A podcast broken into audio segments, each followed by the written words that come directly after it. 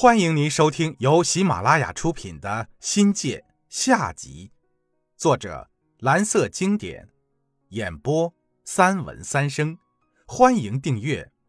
第一章，心气。校园飘香杀猪菜。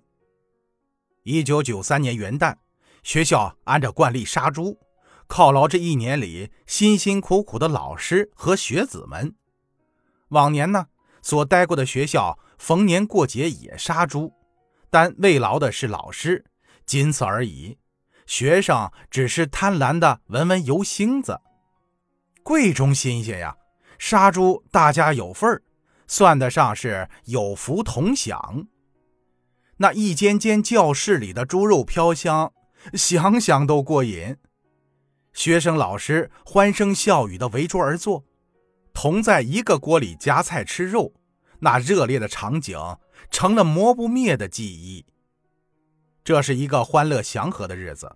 一大早，班长按人头分好桌，生活委员派人买好便捷餐具，似乎早读都成了多余的了。同学们一天里谈论的只有晚上全校大会餐吃大肉的事儿。课休间，校园里的每个角落都充满了快乐幸福的气息，整个校园沉浸在欢乐的氛围中。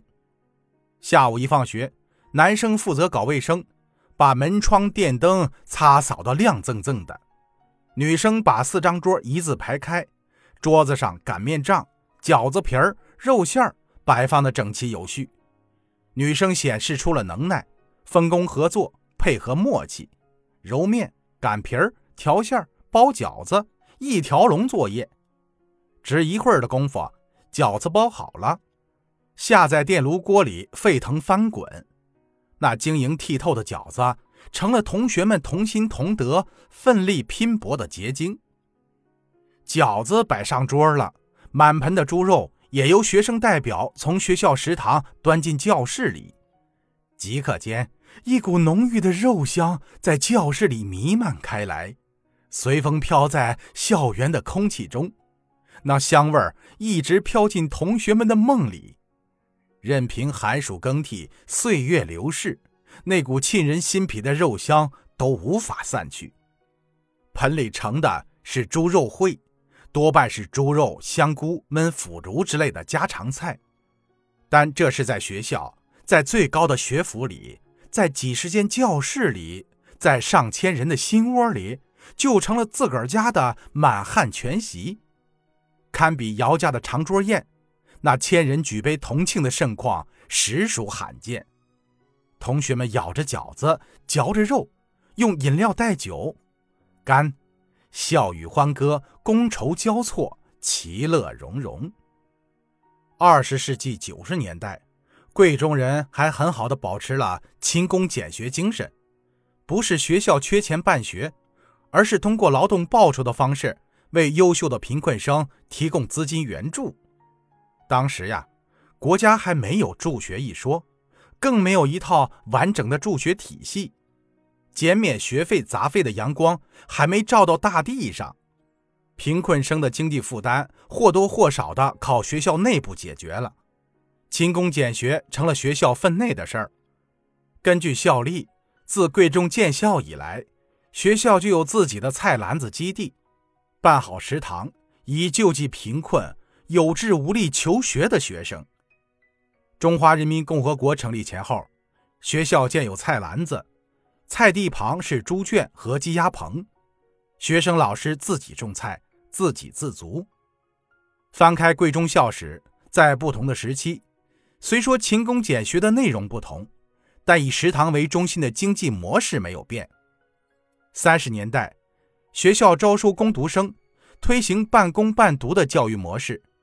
40年代，学校办起了实验生产合作社，学生集资入股，解决了部分生活经费。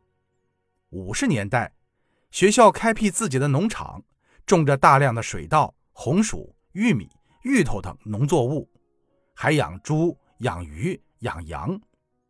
60、70年代，学校办起了自己的工厂，名正言顺地响应国家学工学农的教育方针。到了90年代，其他都没了，唯独养猪保存了下来。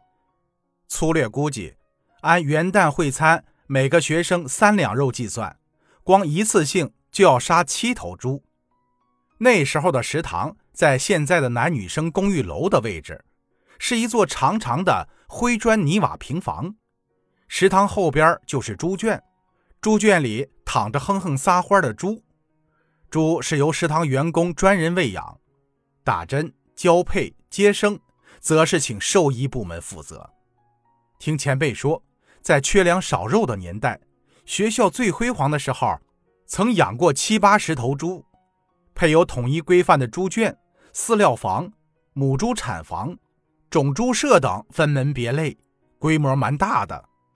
食堂的泔水用来喂猪，猪粪用来种菜，猪肉、蔬菜又提供给食堂，形成一种生态循环，既可以部分的解决学生的生活困难，又实现了食堂的可持续发展。满圈的猪都很肥，杀猪吃肉过元旦就成了贵中的习俗，长此以往，到了21世纪才消失在同学们的视野里。吃元旦的杀猪菜跟过年一般热闹，杀猪菜人人有份儿，所以杀猪烩菜也是凝聚人心的烩菜。平日里谁帮谁，同学间的恩怨也都在这盆菜里。学生大都是城里人，过的都是独门独户的生活方式，楼上楼下甚至对门老死也不相往来。但学校不同，到了全校杀猪的这一天，同学们喜笑颜开，你到我这桌，我到你那组，抹着嘴上的油星子，打混取闹，开心撒野。情到近处呀，音乐响起，流行歌信口开唱，男生女生都会吼上2声。要么人家说贵中的学生不懂时尚。餐后的联欢晚会更是热闹非凡，弹吉他的、拉琴的、唱歌跳舞的应有尽有。你方唱罢我又登台，哪有什么时间去扯淡。大盆烩菜、饺子加上学生带来的小炒小吃，班班都有好招待。文科班、理科班不敢说千里逢迎，但绝对是互通有无。跟班主任一群，任课老师一伙，谈人生的，说理想的，哪有出不了状元的道理。忘不掉的校园杀猪烩菜香，情直言多都是暖心窝窝的话。有人说呀，贵中当年的杀猪菜浸润着文化，至少有凝聚与倾诉的功能。听众朋友，本集已播讲完毕，感谢您的收听，精彩继续。